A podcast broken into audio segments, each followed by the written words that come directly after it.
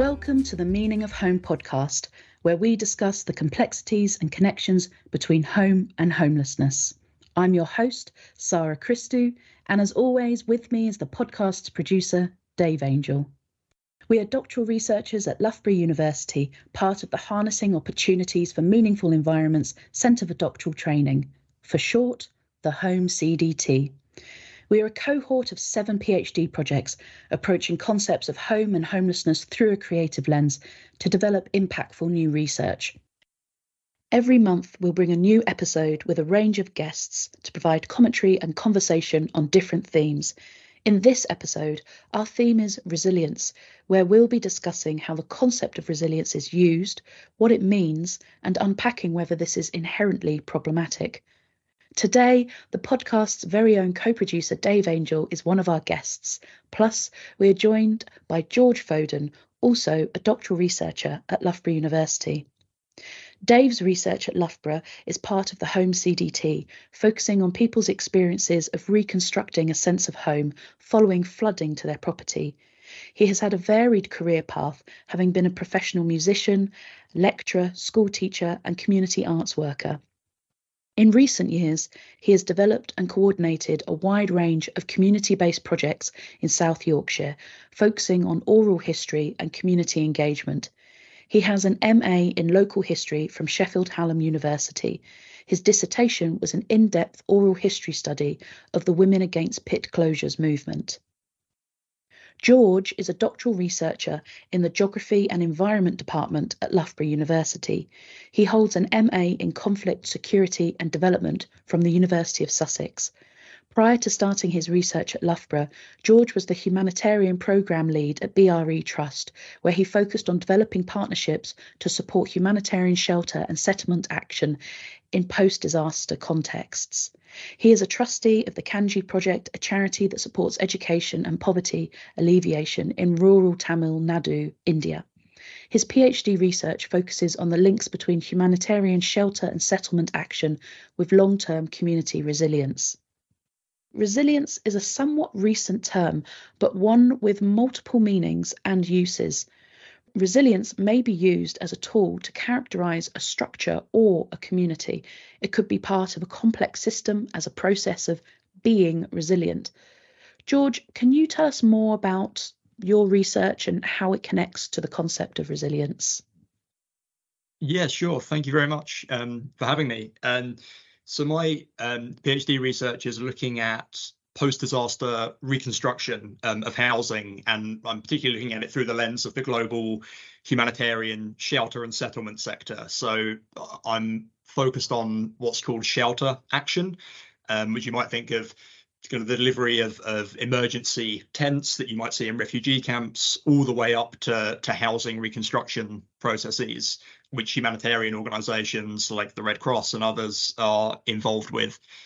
My specific focus is on how communities respond to disasters in terms of the reconstruction of their housing, and how, when these humanitarian organisations become involved with that reconstruction process, how that influences those inbuilt, what you might call resilience mechanisms in communities. So people respond to disaster themselves, and humanitarian organisations get involved to support that process. Um, and do so to better or worse extents, depending on, on the context. As a bit of background, I, I came to this um, through my role as the programme lead of a, a sustainability framework called Q SAND, which was developed by uh, the International Federation of Red Cross and Red Crescent Societies and B R E Trust, where I used to work. They developed this framework, which is a decision-making tool that humanitarian organisations can use to make decisions in shelter response activities that will hopefully have positive long-term impacts on the resilience and sustainability of the communities that they're trying to help. And so I've been sort of using the term sustainability and resilience quite a bit here, and they mean a lot of different things to different people. So part of the question of this research is establishing exactly what practitioners mean when they use that, that terminology, and whether that is suitable for the action that they're engaging in. So I'm I'm I'm interested in the way that the, the shelter actors, shelter practitioners can do their work in a way that supports communities in their own response and recovery after disaster. And that's sort of broadly, broadly what my research is. Thank you, George. And um, over to you, Dave. How is how is your research connected to resilience? And can you tell us a bit more about the background to what it is you're looking at? Thanks, Sarah. Yeah, well, my research is, as you already know, part of a larger project called the HOME C D T, of which you are a key figure, um, which is seven PhD students looking at various aspects of home. Uh, my research is what I call a local study, looking at um, post-flood experiences in South Yorkshire in, in in the U K, which is actually the town where I'm from originally, where I used to live. And I'm looking at people's experiences of reconstructing a sense of home after the flooding. To what extent does the home lose its value as a home? Do people move out? And what experiences do people have with the wider community, with the state, with the Environment Agency, and so on? And on top of that, I'm looking at um, two different sites as a comparative study. So I'm using a framework of home, or two frameworks of home, that break home down into many different concepts, such as individuality, communality, private, public, and so on. And one of the sort of underlying themes throughout this is the concept of um, resilience, rather like the concept of place and space, uh, and how resilient people are, and the factors that dictate this as well. Uh, and I'm also looking at that in the context of government publications, for example, that um, talk a lot about resilience, and looking how people on, in uh, in the field, on the actual ground, how they actually perceive this as a concept. Do they think about this at all, or is, is there something beyond their their normal conversation uh, because they've got other things to think about? So it's it's a it's a holistic picture, I would say, from the building to the personal to the societal, against the backdrop of many many concepts, one of which is resilience. So it sounds as though also that both of your areas of research, whilst looking at quite different subject matters, they're both situated in real world environments. They're in communities, they're with practitioners. And I, what seems to kind of maybe tie both of your research together, other than what we're talking about today, is this way in which people live. It's homemaking, it's shelters, um, but also it, moments of change in people's lives as well, um, in the whether it's a disaster that they face, or uh, particularly like challenging geography or environment that they're in. Um, George, coming back to you, could you expand perhaps a bit more on what else there is in terms of academic research around this term of resilience? Yeah, sure. Yeah, I think in the academic literature, the the the short answer is there's a lot of it, um, and there's a lot of it that, in a lot of cases, is sometimes, you know, providing very different views of what resilience means in different contexts. Um, so my research is predominantly focused in sort of the area of disaster studies and disaster risk reduction, and also very much in terms of the humanitarian and development um, space. And even in in an area like disaster studies, where there's sort of a, a it's a relatively small area of research, you have many different definitions of resilience and many different ways that people talk about resilience um, in the academic literature. I think one, one of the main things that is of interest to me, and this kind of straddles the line between academic and practical, I guess, discussion of resilience, is is an idea of resilience humanitarianism, which uh, was defined by um, Dorothea uh, Hillhorst in a paper in twenty eighteen, where she talks about this shift in the humanitarian sector away from what might be considered the, the traditional form of providing humanitarian aid, which is principled aid based on need, the kind of the delivery of, in, in the case of shelter, which I'm looking at, this idea of you're delivering a shelter to people in need. Um, and that might take the form of, of a kind of emergency shelter that you can provide as as a, a tool that people can use to to make sure they've got a roof over their head in, in, in a humanitarian context. And in a lot of ways, the humanitarian sector has moved away from that to what she refers to as resilience humanitarianism, which steps away from the idea that we're there to provide something to people, but rather that we're there to support people in their own recovery journey by building on local capacities, by providing supporting input to, to existing mechanisms of resilience and recovery that exist in communities anyway.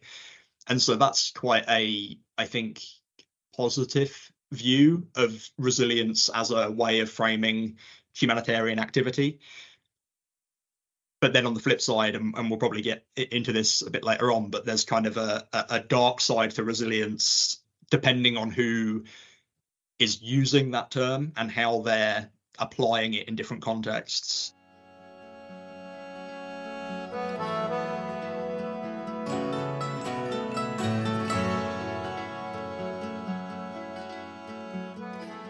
And also perhaps the fact that we might see resilience kind of Um, coming up in lots of different academic fields as well: human geography, engineering, sociology, architecture, urban studies, economics and politics as well.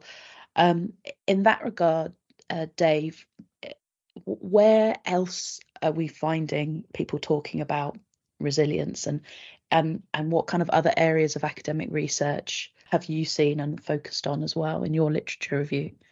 Yeah, that's a good question. Um, I'll echo what George says. It's such a massive term um, that it's trans- it's multidisciplinary. Um, you know, it's, it look, gets looked at some, from so many different disciplines uh, in so many different ways that it uh, it can be quite mind-boggling in a way. A bit like the concept of home that we're looking at.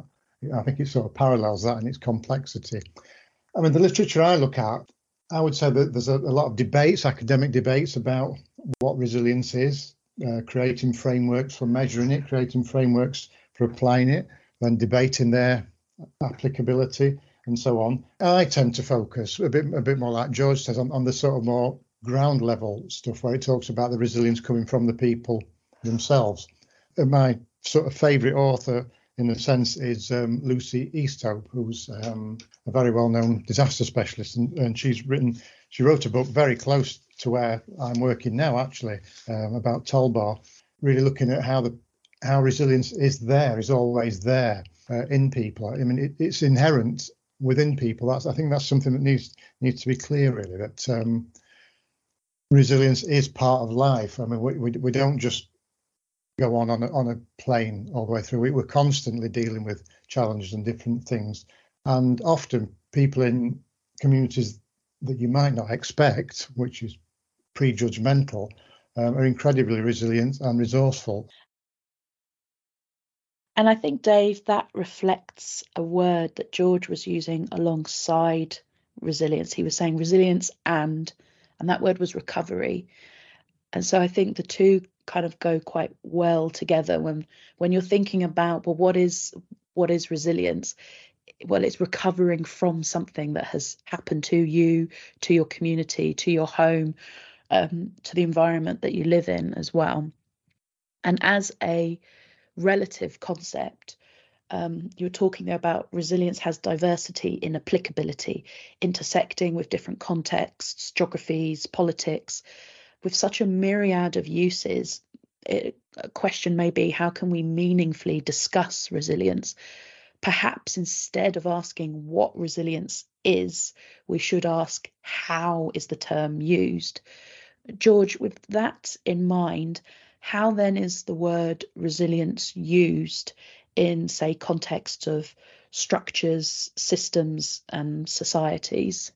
More often than not, resilience is a term that's used by an external actor talking about someone else, and that's when it can become it can become problematic. It, it it doesn't have to, but it but it it's those kind of contexts where if a external organization or actor such as a a government or a humanitarian organization views Uh, a group of people as resilient to a, to a disaster, as you were saying, that they have a capacity to respond to something, whether that be a, a cyclone or an earthquake or flooding, it may be the case that that's kind of absolving responsibility from from these these overarching institutions or organizations that should be helping people.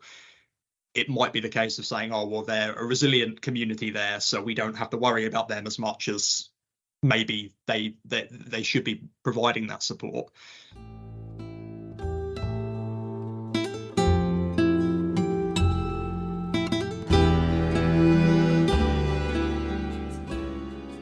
Two things, exactly like George said. I, I, I think people use it as a, a term to um, almost to pacify sometimes, um, which is quite common. In fact, I've been scanning politicians' speeches for use of the term uh, and seeing the context that they use it in. It often pops up as almost as a pacifier, really, for, um, to describe people. It's rather like the term disaster. Most of the people that I interview or work with don't use the terms resilience or disaster. So it's sort of weighted towards academia and the state, which is, you know, is to be expected. But uh, I find that very interesting. As though resilience is tied up with privilege then. So declaring people or a community as, as resilient is a deflection of power, essentially. And then I think, Dave, there's an interesting point there with regards to whether people adopt categorizations and labels themselves, or if we're talking about resilience as seemingly something that's always used by the external on another, um, and then it becomes an othering as well, as to whether people would identify, uh, would they say, oh, I am resilient? That sort of seems to contradict this, the very idea of what they're talking about there. Yes, Dave. Yes, and it does also get used in economic terms quite a bit as well, usually in, in tough economic times as well, almost as a way of saying, yes, it's going to be tough, but you're you're up to it. Um, and it's, just, uh, it slightly grates with me when I hear it. Every time I hear a politician say the word, it's uh, a very strange one. And kind of coming back to perhaps the core of this podcast then, in terms of the meaning of home, how then um, do concepts of resilience intersect with notions of home? Yeah, that's a good question, Sarah. I, I mean, I think it's to do with continuity, really, um, maintaining continuity, um, because home needs security and continuity. So I think that resilience comes to the fore, or its function is to help people maintain that continuity. Uh, and you will find that even in very dire circumstances, n- almost invariably, people are resilient and they don't they don't just give up. I mean, that, that the, the human race wouldn't survive if that was the case. So I think it's a key factor and a key motivator in people uh, in maintaining a home, amongst many others. But uh, I'd say that's where where it lies, really. It sounds there, though, that perhaps continuity could also be about maintaining status quo.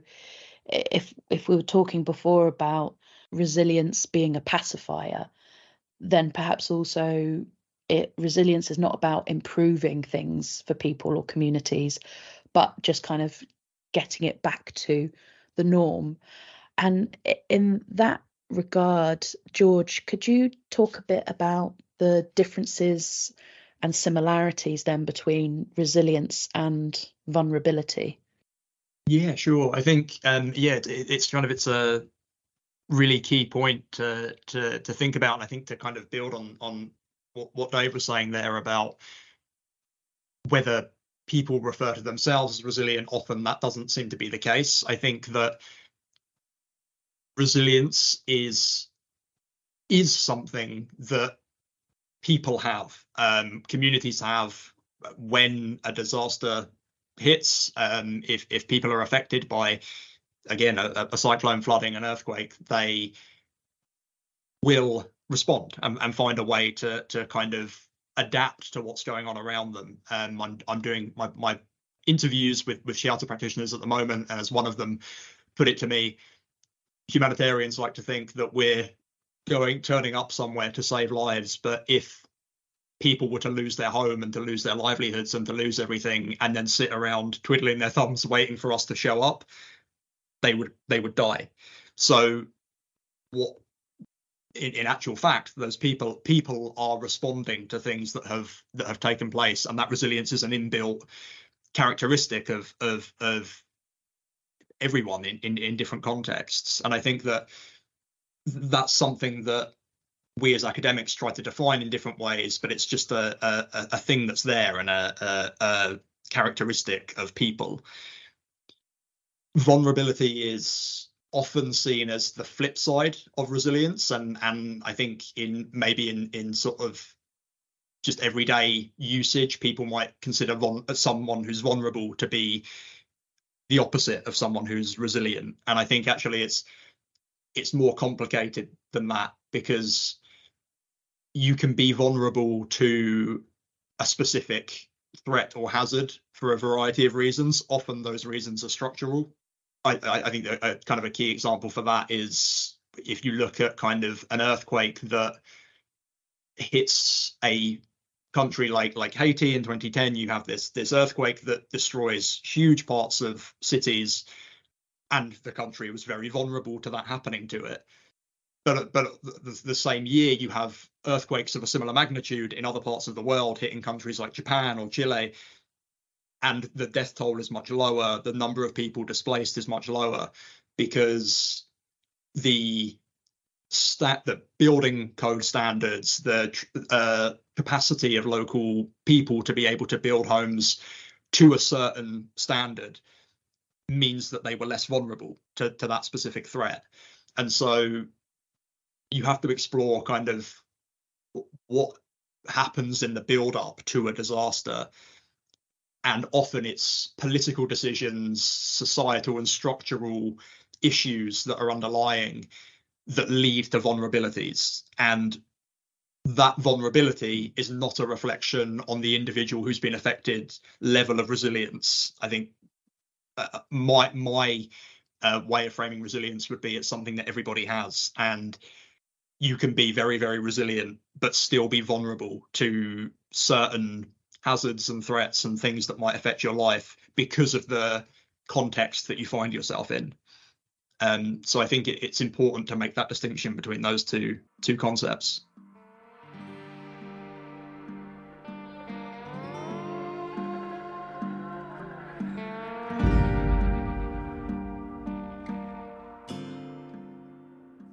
So in that case, to describe a person or a community as resilient is to apply a characteristic that may suggest they need to suffer through their hardship as a means of um, avoiding addressing root causes and dismantling systemic inequalities, in which case when we talk about vulnerability and resilience, um, people and communities can be both vulnerable and resilient at the same time, because they are marginalised, in which case is someone resilient only because they have no choice?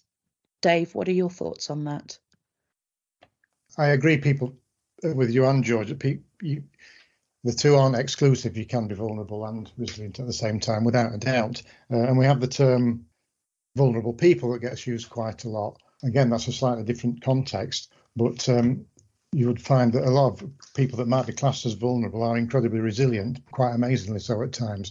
So it's, uh, I think that sort of proves that you can be in both camps. And you also need to consider how you would somebody be described as, to what degrees would they be described as resilient as well? Is somebody very resilient, slightly resilient? You know, just like you're, you know, you might be slightly happy or very happy. And is that a qualitative, something that's qualitative, or can it be measured quantitatively?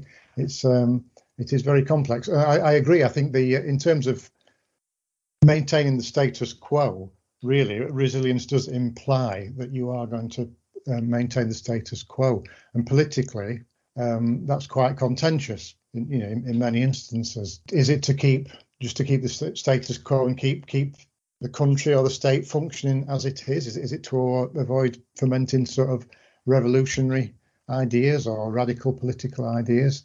It's certainly a, a complex issue. And in that regard, then, Dave, kind of unravelling that a bit more, how then is resilience connected to this term that comes out in the literature of being an essentially contested concept?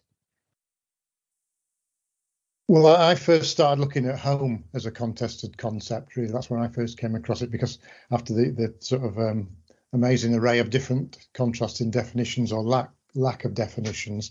And I think it's, it's when things are so complex and so difficult to describe, and there's basically an ongoing argument to pin them down and categorise them and uh, find out all the constituent parts, where you're sort of endlessly um, chasing something that is A, impossible, and B, maybe a bit pointless in, in a way. Um, so I've been considering home and resilience as uh, essentially contested concepts, where it's more important to draw up your own view of it or your own framework of it to guide what to your own research and your own thoughts, rather than to just try endlessly to come up with a specific definition, because I, I don't think you ever will.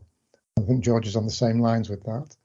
Yeah, I completely agree. It's um, it, it's something that the, is almost not worth drilling down into the the various different definitions that you may have. I think just just from my own perspective of trying to to sort of figure out what resilience means in the context in which I'm I'm looking at it in in the kind of humanitarian shelter and settlement response, I tried to dig into that a little bit and explore a bit more the way that it was being utilized by humanitarian organizations, and actually wrote a paper about this in, in the Sentio journal um, called what, what Makes a House Resilient in, in Shelter and Settlement Programming.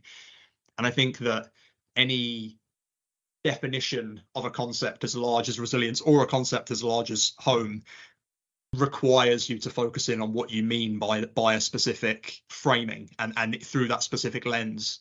Um, and in that paper, I kind of tried to, to d- divide between what I called hard resilience, which is what in engineering terms might be viewed more like resistance. It's but sort of crudely, if if a building is hit by an earthquake, will it collapse or will it be standing up afterwards?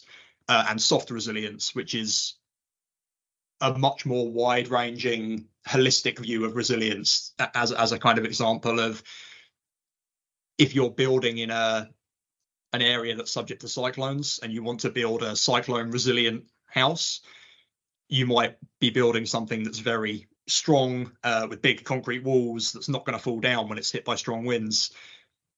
But that same house in that same location for the other half of the year, when it's not cyclone season and when there's not a, a storm bearing down on it, often is unlivable, because a big concrete house in the middle of a, a tropical country is too hot in summer, too cold in winter.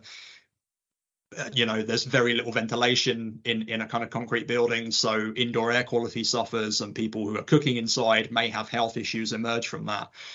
And so there's all this kind of wider hazards that are affecting the house and wider things that are, are affecting people, which need to be considered as well. So that soft resilience kind of goes that step further. And I think particularly in, in the, the, the shelter sector and the way the humanitarian sector tries to address problems, that's sort of where most practitioners are at now, is how do we think about not just responding to the the flood, the earthquake, the cyclone, but the everyday lives of the people that live in that structure, and what is it that they need that building to be resilient to in order to live their lives um, as successfully as possible. So it's much easier to define what a word means when you're being very, very specific. But I'm talking about humanitarian shelter response, and I don't think that those definitions are applicable necessarily in any other sort of view of of, of either academic literature or practice. So you need to come to your own kind of decisions about what you mean by those words, and then be very upfront about that in in any conversation to make sure that people are on the same page. And George, as your research includes working with humanitarian practitioners, is there a movement away then from using this idea of resilience, or is it being framed differently? Um, is there any work perhaps that's being done to draw on, say, post-colonial indigenous knowledge uh, that may not want to kind of use this idea of resilience? Yeah, that's a really good question, and and that was at, at the end of the, the the paper that I was talking about there. That's kind of one of the things that I touched on, which is, I think that terminology of resilience is still very much used in the sector, and the sector is still very much operating in in a quite a, well, a very kind of colonial uh, framing in terms of, you know, where funding for projects comes from, where donor expectations come from, where the measurement and evaluation of projects comes from, is often very top down and looked at through the lens of what people in Geneva or New York are thinking, not what people in in the um, affected area are thinking. So in talking about making a shelter or a house more resilient, that's still falling into that same colonial framing. But increasingly, and a, and a lot of kind of people at the forefront of trying to adapt the way that they engage in humanitarian projects are very much looking at this. It's part of what's called the localization agenda, uh, which was brought into the humanitarian sector through the, the Grand Bargain, which was uh, an agreement from all of the main international N G Os, non-government organizations, coming together and saying, how are we going to decolonize and modernize and improve the, the practice that we engage with? And localization is the idea that responses are locally led, not just by the, the, the country or the state that things are happening in, but by the communities themselves and the people that are going to be living in those houses.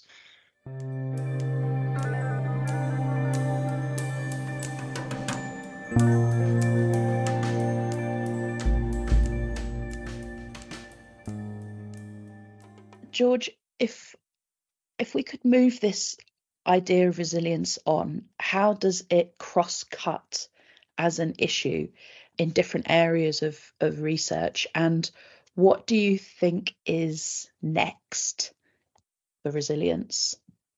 Well, that's a that's a very good question. What's next for resilience? Um, I think resilience is, whether known or unknown, in terms of, or, or explicitly stated or, or or not, in terms of the way that people look at what they're doing, particularly in, in any kind of academia or practice that's looking at communities and the, the way that people are interacting with the environment, with um, each other, with, with, with states, with external organizations.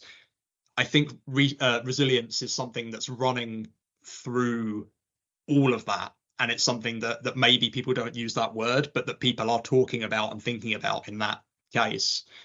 I guess from from my perspective, um, as someone who's responsible for, for the Q SAN sustainability framework, which is is designed to, as I mentioned in the beginning, support humanitarian organizations who are making decisions about shelter response activities, to try to, the, the end goal of Q SAN is to produce a sustainable community, sustainable in environmental terms, in economic terms, and in um, social terms, something that's sustainable, building on that kind of sustainability definition of being able to meet my needs without affecting the needs of future generations to be able to meet theirs. And in Q SAN, resilience is viewed as a cross-cutting issue, that whether we're talking about, you know, the materials used in the shelter construction, whether we're talking about the livelihood opportunities that we're putting in place, whether we're talking about water and sanitation or energy access or any of these things that shelter practitioners are thinking about and considering about in their in their activity, resilience of the solutions that we come up with, their capacity to withstand any future shocks, is one of, if not the most important things to address in all of those individual components that add up to create, hopefully, something that's sustainable. Whether we use the term resilience or not, that capacity to withstand what may happen in the future is the underpinning core issue of, of of anything that we might be talking about. Thank you, George. Yes, Dave, did you want to add on that? Yeah, I agree entirely with what George just said there. Um, I think it's important to, to realise that um, as a term, it's actually quite recent in, in use. Um, you know, it, it's uh, in, in general, in common parlance, it's, you know, like probably the last hundred years or so, it's been used quite a lot. But not, I mean, it was used way back in antiquity, but as a term, it's fairly recent. And uh, in, in academia, I'm sure George will know, it's, it is quite a, a recent term. So, like you say, the future, Sarah, is um, begs the question of where, you know, where will that term go? Where will it be used in the future? Obviously, we can't say. Maybe it'll go out of fashion. There'll become something else that becomes the optimum term for expressing it. I, I don't really know. But um, uh, I, and I also wanted to add the it's how it'll get used in terms of context of the environment in future as well. Uh, it's moving slightly away from our subject matter, but people's perception of the resilience of the environment. Um, Is, is you know uh, something that's probably will change uh, and, and probably really does need to change, because um, the environment is not ecologically, it's not as resilient in the same way that people are as well. So that's that's um, I think that's probably where it will probably still get used, but reinterpreted, I would hope.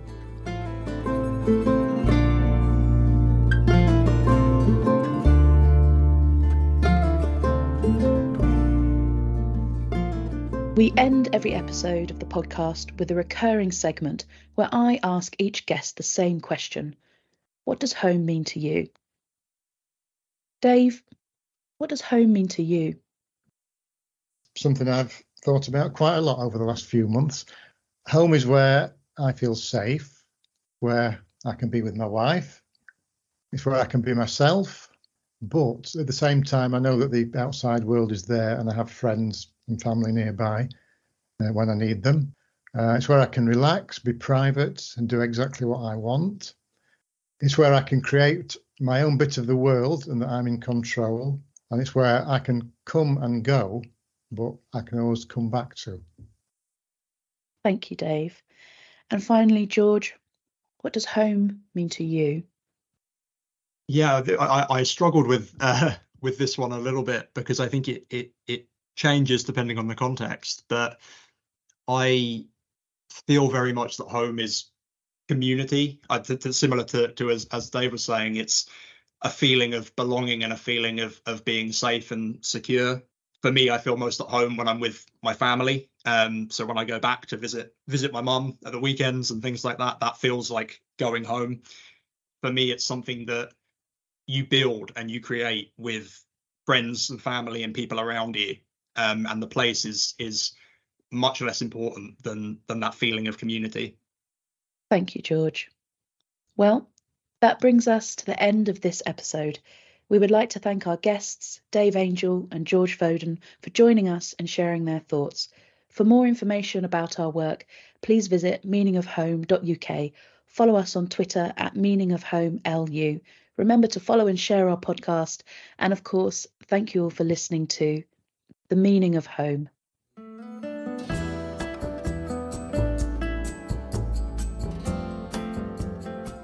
This podcast was created by the Home C D T. It was hosted by Sarah Christou, produced and edited by Dave Angel, and the music is by the Angel Brothers. All ideas expressed in this podcast are those of the individual. The Meaning of Home is brought to you by doctoral researchers at Loughborough University.